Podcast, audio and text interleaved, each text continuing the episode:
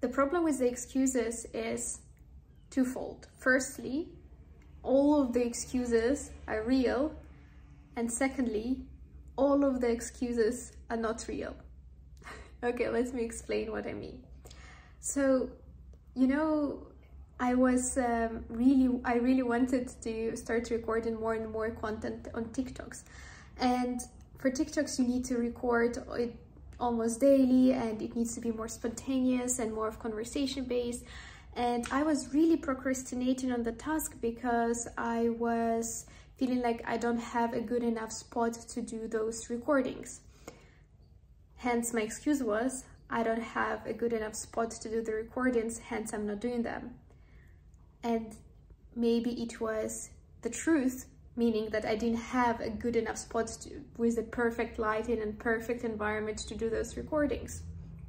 But at the same time, there was nothing that was stopping me from doing those TikToks or filming them, even with less perfect conditions that I already had, and still having success with how, how they reach to other people and still helping other people. So then yesterday I decided to do an experiment and I was like, okay, let me just do it in my darker room, not with the perfect lighting, and just do it. And I did it, and they had amazing, uh, amazing results on TikTok. So then it hit me. Was I procrastinating all of this time because of this excuse that I had in my mind that was real, but at the same time, it wasn't really real, if you know what I mean. So then it really made me wonder all of the excuses that I mentioned to myself and if they're really real. Because most of the times the trick is that the thing that you're mentioning to yourself I don't have enough time, I don't have enough money, I don't know in, um, enough people to do this or that and that. Probably it's real. Probably your excuse is real in terms of you could have more money and maybe in that case it would be easier or you could have more time and in that case it would be more realistic to do it. But at the same time, don't you also know people who have had even less money and less time and less resources and have achieved something that you are trying to achieve? And I'm thinking back on people like Arnold Schwarzenegger moving to the US with no money and then becoming one of the most fa internationally famous actors, politicians, bodybuilders, and is re worldly renowned.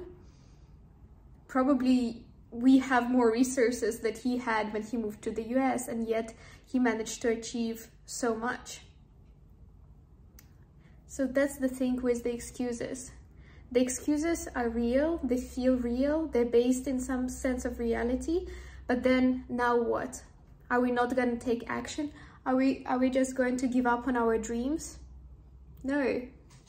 Just let's try to take action despite of any excuse that we have and watch the outcomes and watch how we overgrow, outgrow our excuses. And if you think that something is not possible, look for someone who has already done it, even though they had that excuse. And if you are the first one to do something that has never been done before, that also could be the case, think of yourself, you'll be that example for other people to look up to. You can be the living proof that is that thing is possible even in your circumstances and use it as a fuel as a power to go for it i hope you enjoyed this episode and i hope that it does help you and empower you to go for your dreams regardless of your circumstances. You've got this and i see you tomorrow